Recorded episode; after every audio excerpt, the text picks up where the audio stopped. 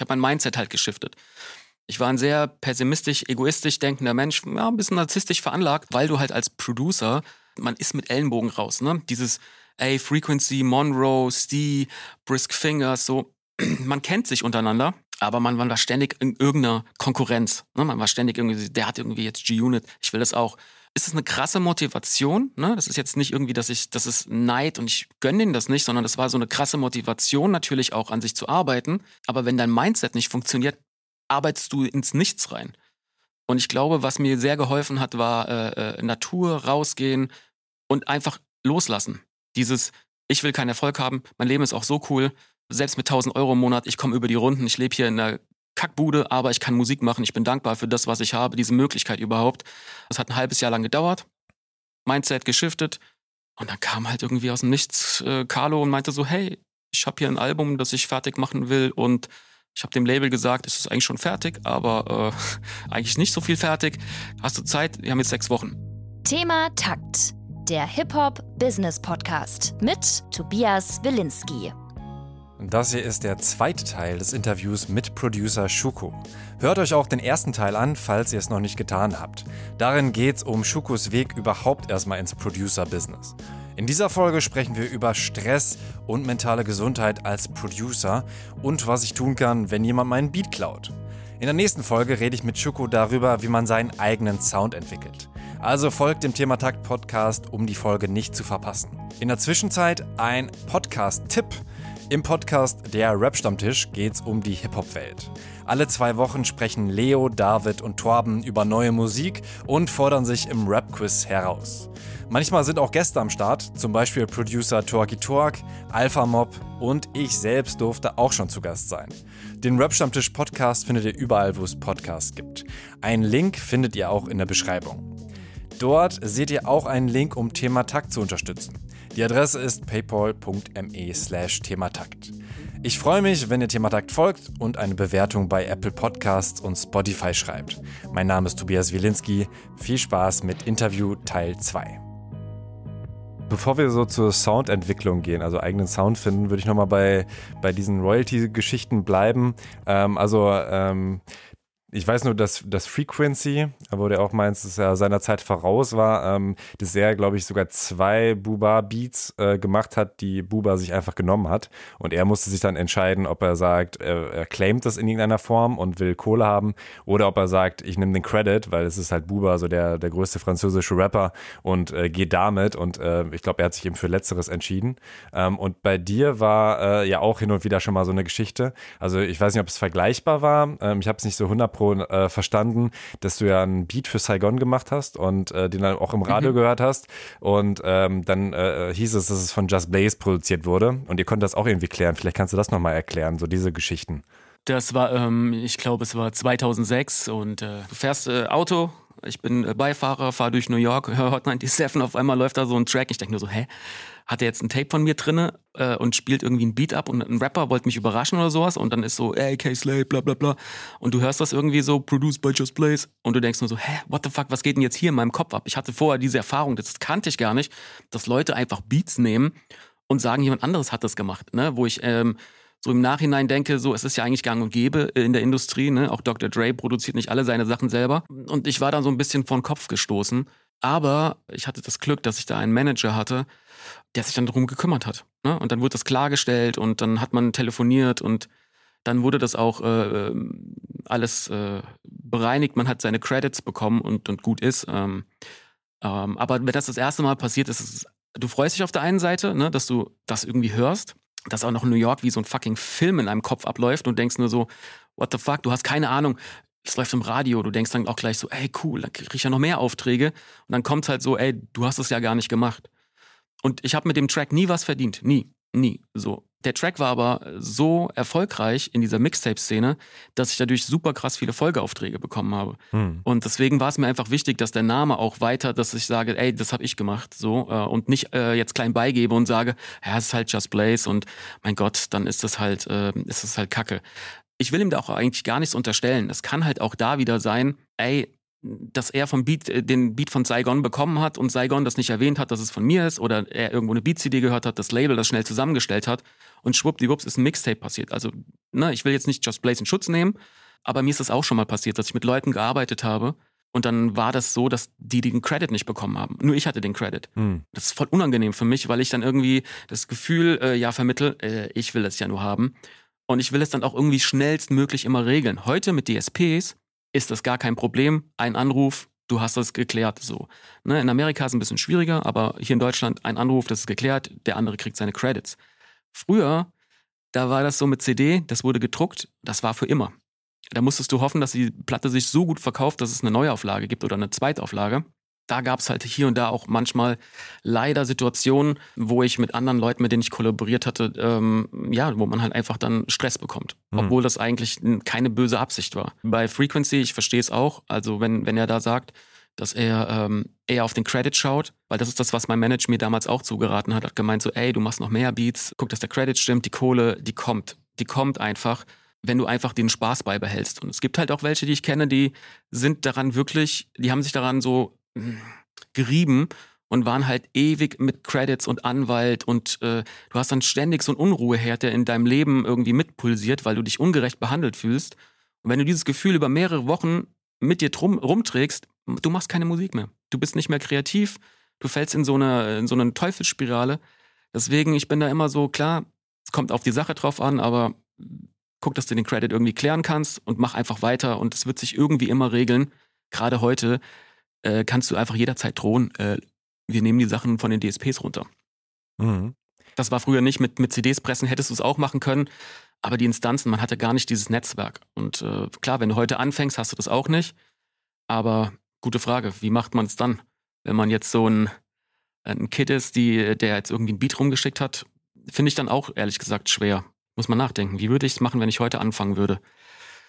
Ich würde erst den Künstler schreiben, regel das und dann würde ich vielleicht sogar, wenn, wenn dir das wirklich wichtig ist, also wenn dir das wirklich wichtig ist und es ist eine große Nummer, irgendwie so ein Top-1-Artist, äh, der irgendwie 50 Millionen Plays macht, dann würde ich mir schon irgendwie einen Anwalt suchen und dann einfach gucken, dass man das irgendwie regelt. Und ich glaube, da wird jeder Anwalt sich die Finger schlecken und sagen, ey, da ist auf jeden Fall was zu holen. Mhm. Aber es ist schwierig. Also man muss ein bisschen Fingerspitzengefühl haben. Auch da kommt es auf die Numbers an. Die äh, Beweislage ist dann ja auch nicht unbedingt einfach, dass du sagen kannst, ich habe den produziert. Da gibt es ja verschiedene Möglichkeiten. Also ich, eine äh, ist ja, glaube ich, dass du Dinge ähm, auf dem USB-Stick packst und die dir selber schickst und adressierst und durch den verschlossenen Brief und den Briefstempel hättest du die theoretische Möglichkeit zu beweisen, guck mal, hier ist noch ungeöffnet, ich habe mir das da und da geschickt, da ist es. Ähm, Gibt es da noch andere Möglichkeiten? Ja, das mit dem Briefstempel ist so eine Sache. Ähm, ich habe aber noch nie irgendwo einen Fall gehört, wo das irgendwie vor Gericht irgendwie Bestand hat. Aber im Endeffekt hast du ja eine Korrespondenz mit, mit, mit Leuten per E-Mail oder per Instagram. Ne? Das heißt, du hast irgendwie ja was, wo du was hingeschickt hast. Ne? Mhm. Und du kannst ja dann auch äh, das nachweisen, wo du es hingeschickt hast. Ich glaube, das ist immer wichtig, dass wenn du mit Leuten arbeitest, auch da, wenn das Freunde sind, ist es immer was anderes, ne? Aber wenn es halt irgendwie größere Artists sind, mach halt einen Screenshot. So, mach einen Screenshot, dass du das rausgeschickt hast. Und 90 Prozent der Fälle äh, haben Artists auch nicht das Bedürfnis, dich abzuziehen. Ne? Das ist dann halt manchmal wirklich Misskommunikation. Es passiert irgendwas Blödes. Es geht voll schnell heutzutage. Ein Labelmanager verrafft irgendwas äh, packt einen Falschcredit hin. Das heißt nicht immer, wenn irgendwas nicht stimmt, dass Leute dich abziehen wollen. Versuch auf jeden Fall das Gespräch zu suchen. Und die Künstler, die das auch nicht wollen, dass sie irgendwie einen schlechten Ruf haben oder sowas, die versuchen das auch schnellstmöglich zu regeln. Und du wirst dann in diesem Gespräch schon merken, ob der Bock hat, das irgendwie für dich zu äh, klären oder eben nicht. Ne? Und auch da wieder, wenn du jetzt irgendwie 100.000 Streams hast, so hak's ab, mach weiter, kommt der nächste. Aber wenn du es wirklich eine, eine Nummer hast, wo du merkst, so, ey, das ist auch so chartrelevant, dann würde ich schon ein bisschen gucken, dass man da hinten dran ist.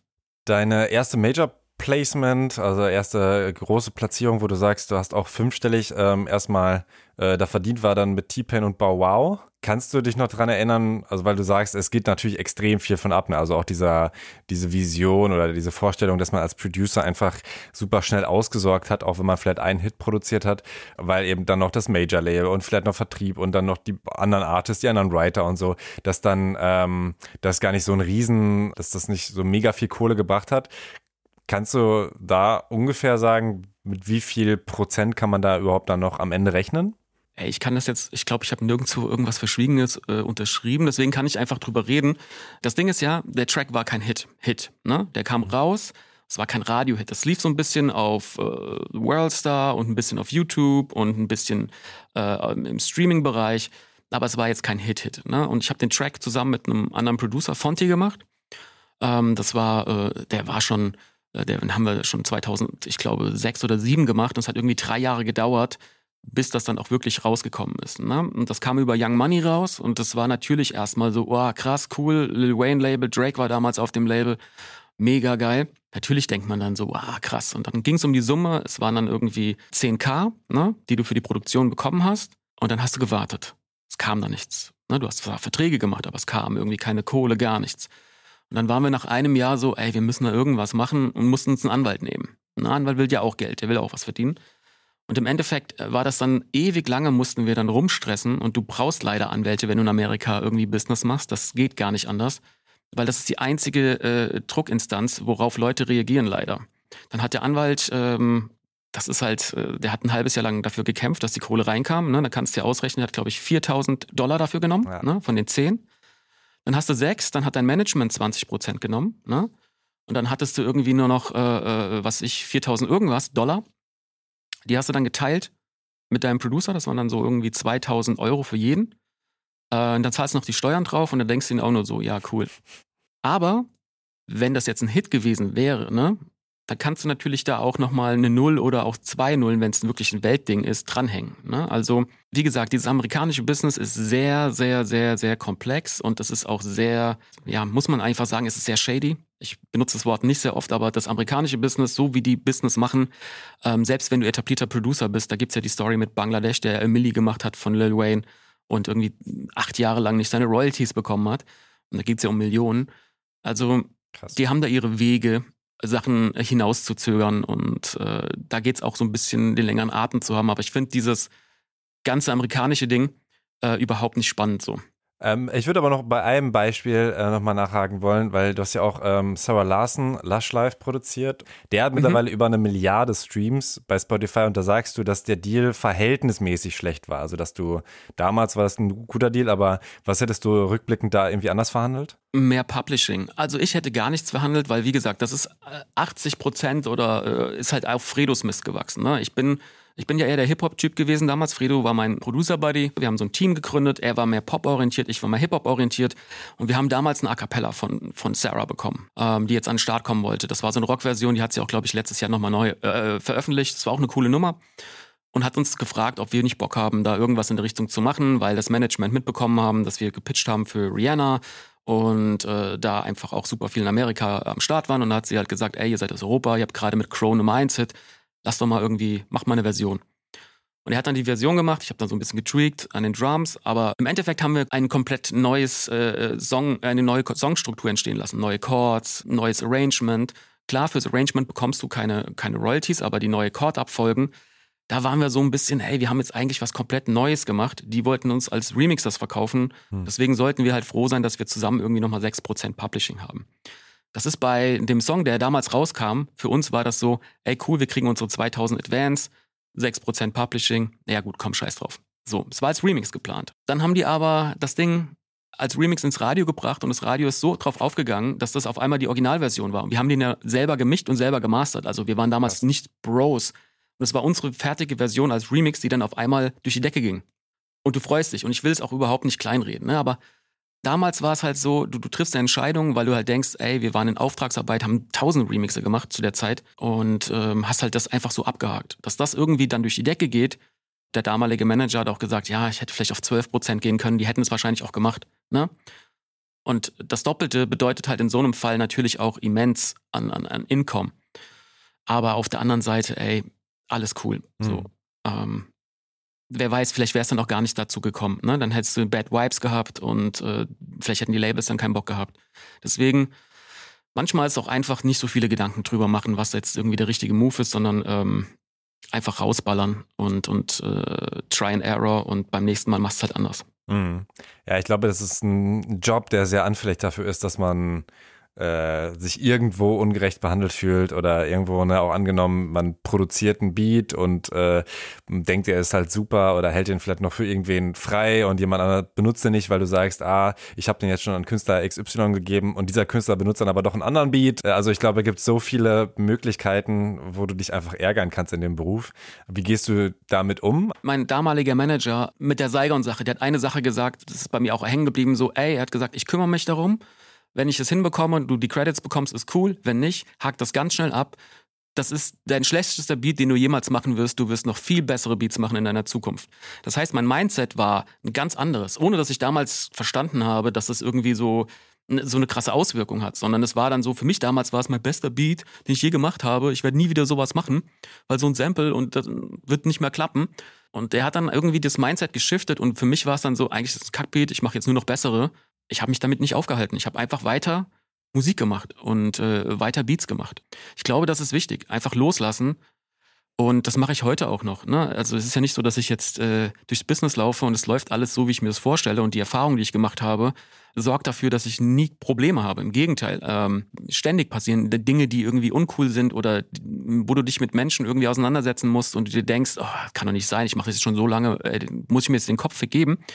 Aber das ist halt auch irgendwie so ein bisschen, ich sehe es manchmal auch ein bisschen als Training. Es wird ja A, sonst langweilig und B ist ja auch ein bisschen, wie schaffst du es mental damit umzugehen? Also es, mhm. so diese Persönlichkeitsentwicklung, ähm, das vernachlässigen viele Künstler und viele Producer auf ihrem Weg, weil sie sich so krass auf die Kunst konzentrieren, aber ihre Persönlichkeit darunter leidet, dass sie halt in gewissen Situationen nicht richtig reagieren können und dann halt irgendwie zu Drogen greifen oder halt äh, aggressiv werden oder halt Sachen machen, die sie vielleicht später bereuen werden, wo sie sich Bridges burnen, die hätten gar nicht sein müssen. Und das unterstützt du jetzt auch mit Meditation und Sport? Auf jeden Fall. Also Meditation, ähm, ich bin nicht so gut drin, weil oh, diese Gedanken, wo man dann auf die Wolke ablegt und die Wolke zieht weiter, das ist bei mir, das sind zu, zu viele Wolken. Also es ist super schwierig, wie bei allen Dingen. Äh, ich brauche immer Zeit, dann bin ich drinne, ne? Und dann ist alles auch wieder cool, dann kriege ich es auch hin aber dann kommt irgendwas und äh, es wird dann halt immer schwierig. Das ist halt wie, du musst halt irgendwie versuchen, diese Dinge wie Meditation oder Sport so wie Zähneputzen in deinen Alltag reinzubekommen. Und das finde ich heute, also ich finde es für mich leider immer noch voll schwierig. Deswegen bin ich da nicht der, der beste Ratgeber. Aber Ernährung ist eine ganz, ganz wichtige Sache. So, äh, wenn du anfängst, äh, du, du lebst da mit Tiefkühlpizza und äh, äh, ähm, irgendwelchen Sachen, die schnell gehen, weil dein Fokus komplett auf, ich muss noch einen Beat machen, ich muss noch einen machen und ich will noch einen machen. Ne? Das ist ja wie die Gamer, wenn du zockst Ne, da hast du auch keine Zeit, dich jetzt hinzustellen in die Küche, weil, hey, du willst ja irgendwie spielen und das zu lernen, auch mit dem Dopaminhaushalt in deinem Kopf zu lernen, umzugehen, das überhaupt zu verstehen. Was macht denn Dopamin? Und wenn du ein High hast, dann wird das Low auch krass sein. Also bereite dich auf dieses Low krass vor. Und lauter solche Sachen, die ich natürlich am Anfang überhaupt nicht hatte und äh, man dann halt auch ganz schnell in Burnout oder Depression leider auch driftet. War das dann auch so, als du ähm, eine Nummer eins dann mit Crow Tra Traum hattest? Also ähm, ist ja häufiger mal so, man hat die Eins jetzt erreicht, war vermutlich deine erste, oder? Ja, ja, ja. Und dann halt zu sagen, okay, was kommt jetzt als nächstes? Nee, weil wenn es mal nur Nummer eins ist, dann geht die Fahrt erst richtig los. Also die Jahre davor, das war okay. Das war, äh, ne, es war oftmals auch ein Kampf mit sich selber und man hat viel Zeit nachzudenken und dann kommen blöde Gedanken. Und ich habe das Glück gehabt, dass ich, und ich glaube, dass die Nummer eins wäre auch nicht passiert, wenn es davor nicht so gewesen wäre. Ich habe mein Mindset halt geschiftet. Ich war ein sehr pessimistisch, egoistisch denkender Mensch, fast, wie würde ich, ja, ein bisschen narzisstisch veranlagt so, weil du halt als Producer äh, wenn du nicht in einem Producer-Kollektiv bist, wobei das da auch passieren kann, aber man ist mit Ellenbogen raus, ne? Dieses, ey, Frequency, Monroe, Steve, Brisk Fingers, so, man kennt sich untereinander aber man war ständig in irgendeiner Konkurrenz. Ne? Man war ständig irgendwie, der hat irgendwie jetzt G-Unit, ich will das auch. Keine Ahnung, äh, äh, ähm, Crater war irgendwie auf Drake, oh, ich will auch, ne? Und auf einmal ist es eine krasse Motivation, ne? Das ist jetzt nicht irgendwie, dass ich, das ist Neid und ich gönne denen das nicht, sondern das war so eine krasse Motivation, natürlich auch an sich zu arbeiten. Aber wenn dein Mindset nicht funktioniert, arbeitest du ins Nichts rein. Und ich glaube, was mir sehr geholfen hat, war äh, äh, Natur, rausgehen und einfach loslassen. Dieses, ich will keinen Erfolg haben, mein Leben ist auch so cool, selbst mit 1000 Euro im Monat, ich komme über die Runden, ich lebe hier in einer Kackbude, aber ich kann Musik machen, ich bin dankbar für das, was ich habe, diese Möglichkeit überhaupt. Wenn es ganz schlimm kommt, muss ich Hartz IV nehmen. Mein Gott, dann ist es halt so. Zum Glück leben wir in so einem Land, wo es so etwas gibt. Und auf einmal war dieser, es hat jetzt nicht von heute auf morgen, ne? es hat ein halbes Jahr lang gedauert. Mindset geschiftet. Und dann kam halt irgendwie aus dem Nichts äh, Carlo und meinte so, hey, ich habe hier ein Album, das ich fertig machen will und ich habe dem Label gesagt, es ist eigentlich schon fertig, aber äh, eigentlich nicht so viel fertig. Hast du Zeit? Wir haben jetzt sechs Wochen. Und dann war halt so, okay, lass einfach machen, gucken, was passiert. Es war überhaupt nicht die Idee dahinter, ey, das wird Nummer eins Ding mit jetzt mittlerweile verkauften einer Million Platten und Diamant und sowas. Das war überhaupt nicht das Ding, sondern es war das Ding, lass einfach machen, Spaß haben. Das Jahr, das war das krasseste. 2014 war einfach crazy. Vor allen Dingen in meiner Welt, wenn dann noch so ein Track Traum heißt und auf einmal werden wirklich deine Träume äh, gehen in Erfüllung. Das ist halt in meinem Kosmos so, ne? Ähm, und äh, Fredo und ich hatten irgendwie 2013 uns überlegt, ob wir hinschmeißen, weil wir einfach gemerkt haben, wir haben krasse Platinplatzierungen, krasse Erfolge, nie eine Single, aber immer auf Alben, ne, JBG, äh, Kollega, äh, voll viel in Frankreich, was Hits waren, auch im Radio, aber wir haben dann erst gesehen, so, ja gut, da kamen jetzt im Jahr äh, für jeden von uns vielleicht 20.000 Euro rum, abzüglich der Steuer. Äh, dann bleibt so 1.200, 1.100 Euro zum Leben. Äh, für mich wäre das okay, für ihn war es eher so, ich lebe in der Schweiz, ich brauche das Dreifache. Oh shit. Mhm. Das ist, funktioniert nicht. Das Gute ist aber, wir hatten halt keine Alternative. Und dann war es halt so, naja, dann ist es halt so. Und da dieses Loslassen und dieses, ähm, ja, das hat auf jeden Fall immens geholfen. Und ich glaube immer, wenn ich in Phasen komme, wo es eng wird und auch ein bisschen schwierig, wo man Dinge in Frage stellt, da muss man sich einfach ein bisschen ruhiger machen und ähm, gucken, dass man seinen Kurs hält. Ne? Das ist so meine, äh, ich kann das nicht jetzt auf alle irgendwie wälzen, aber das ist für mich so gewesen, dass ich da sage, das ist wichtig. So ein, ein, eine gewisse Ruhe mit reinbringen, weil das ist das, das ist eigentlich das Ding überhaupt, äh, wenn ich es so mal kurz äh, einwenden darf, das, was mein Le Leben die letzten drei Jahre so ein bisschen verändert hat, war, ähm, ich habe ein Coaching gemacht und der, der Typ ist schon super alt, hat schon sehr, sehr viel, äh, äh, sehr, sehr vielen Leuten geholfen und er hat jetzt zum ersten Mal mit einem Kreativen gearbeitet und er hat mir eine Sache erklärt und die hat alles irgendwie geschiftet weil ich habe mir immer voll viele negativen Gedanken gemacht, ne? Und was passiert dann und kein Geld und hier und oh Gott, oh Gott und äh, die Eltern haben recht gehabt, ich, das wird nicht funktionieren. Was, glaube ich, jeder mit sich rumträgt und ähm, auch wenn was nicht funktioniert in der Partnerschaft, oh Gott, äh, sie wird mich alleine lassen oder, ne? Was er mir einfach als Tipp gegeben hat, ist halt einfach als Kreativer das ist einfach, ist eine kreative Art zu denken. Ist eine negative kreative Art zu denken, aber es ist, es ist nicht real. Es ist genauso, wie du positiv denkst, oh, du willst die Platzierung haben, du willst das Einkommen haben, du willst die Frau haben oder den Partner, was du ja auch irgendwie, das ist nicht real. Du überlegst dir das zuerst, ne? Aber du bewertest das natürlich nicht, äh, wow, krass, Dopamin ohne Ende, sondern das ist ganz normal. Aber wenn es in der Abwärtsspirale passiert, äh, gehst du rein und gehst noch tiefer und es wird auf einmal emotional und es macht dich wütend, traurig und du hast diese ganzen Emotionen, die auch wichtig sind. Und als Kreativer ist es, glaube ich, auch wichtig zu sagen, dass diese Gefühle wichtig sind und dass es nicht schlimm ist. Und dass du vor allen Dingen, das ist ein kreativer Mind, den du auch brauchst, der halt auf einer anderen Ebene gerade funktioniert. Und das, als ich das so verstanden habe, habe ich für mich gemerkt, so, ja, klar. Und das heißt, wenn diese Spiralen wieder kommen, dass ich da einfach Mechanismen jetzt habe, zu sagen, okay, mal gucken, ich gucke mir das mal an, warum ist das denn so, was passiert denn da, warum denke ich denn überhaupt so und äh, was macht das mit mir? Und nicht in dieser Panik, die dann irgendwann vielleicht eine Panikattacke auslöst oder äh, du merkst so, wenn das über einen längeren Zeitraum ist, dass es eine Depression geworden ist. Ähm, das sind so Tools, die mir echt geholfen haben und äh, Kreative haben das halt einfach. Das ist einfach so. Die sind zum Teil hochsensibel. Das ist ein Part of äh, des Kreativseins, aber ohne das würde es das andere leider auch nicht geben. Hm. Und ähm, als ich das so ein bisschen gelernt habe, besser zu verstehen, äh, habe ich mir gedacht, so, ey, ich muss das irgendwie jedem versuchen zu erklären, der kreativ ist, wenn er schwarze Momente hat, dass das wichtig ist und dass es auch nur eine kreative Form der Gedanken ist. Und das hat mich auf jeden Fall beruhigt. Vielleicht beruhigt es andere nicht. Und äh, aber für mich war das so und denen, denen ich es erzählt habe, die waren dann auch so, oh ja, so habe ich es noch nie gesehen. Und deswegen nur um das Thema Healthcare und, und, und ne, da auch so ein bisschen, manchmal hilft Meditieren halt auch nicht, wenn gerade wirklich Stress in deinem Leben ist. Und das wird jeder Mensch ja auch haben, gerade in der heutigen Welt. Deswegen, also das war so ein, so ein Tool, das hat mir immens geholfen. Mhm.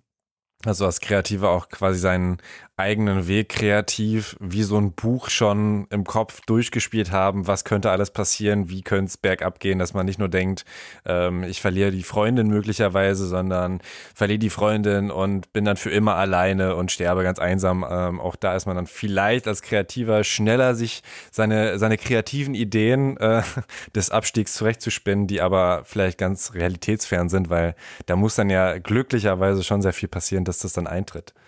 Auf jeden Fall. Und das Gute halt auch daran ist, so diese positiven Sachen, ne, die kannst du dir malen, die machen dir Spaß. So, ey, du wirst den Erfolg haben, du wirst das haben, du wirst äh, hier und ne. Das ist ja immer, damit fängt's ja an. Wir kreieren irgendwas, ist immer die Idee als erstes. Vielleicht eine Inspiration auch von jemand anderem, eine Chord Progression oder sowas, oder du hörst einen Song und sagst, oh, das ist irgendwie ein cooler Sound.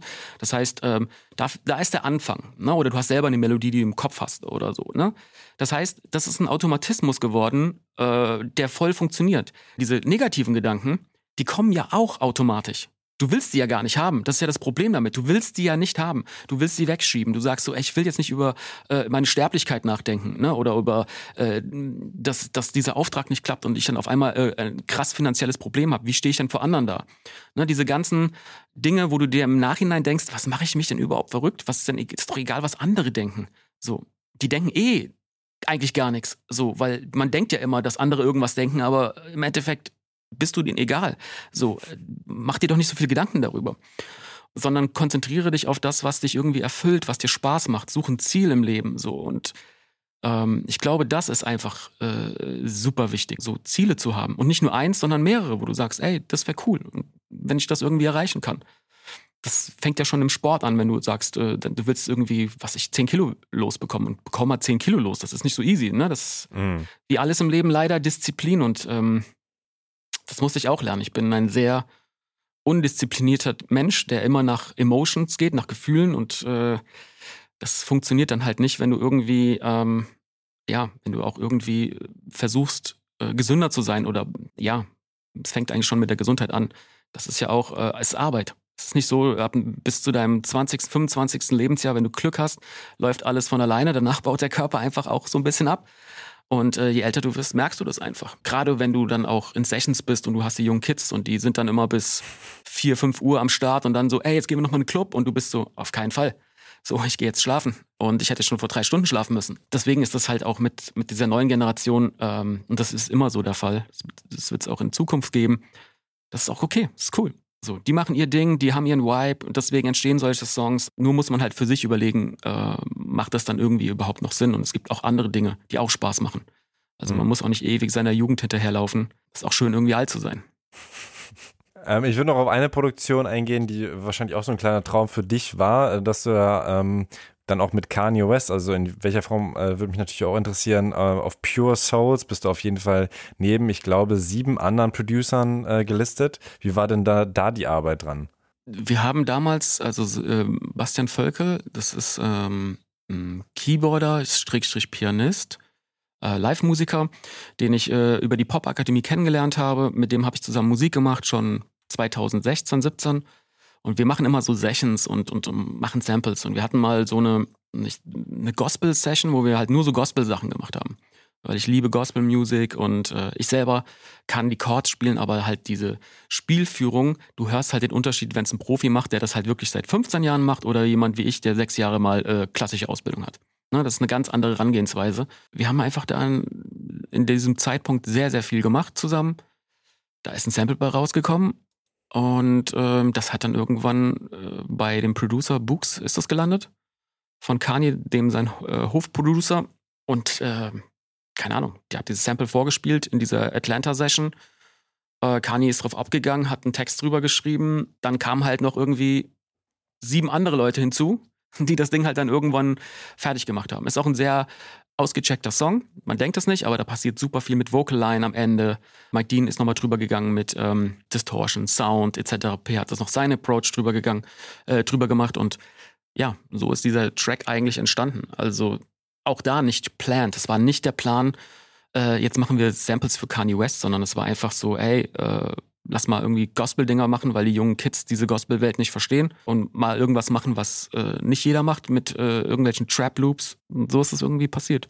Okay, also wart ihr da jetzt nicht gemeinsam im Studio, wie man sich das irgendwie so Songwriter-Camp-mäßig, wenn ich so viele Leute äh, als Producer lese, das war ja auch schon auf vorherigen Kanye-Alben so, habe ich immer gedacht, die sitzen da in so einem riesen Büroraum und, äh, weiß ich nicht, werkeln wie in so einer Fabrik zusammen, aber... Das, das ist auch so. Das ist bei Kanye auf jeden Fall so, aber es war halt Corona-Hochzeit.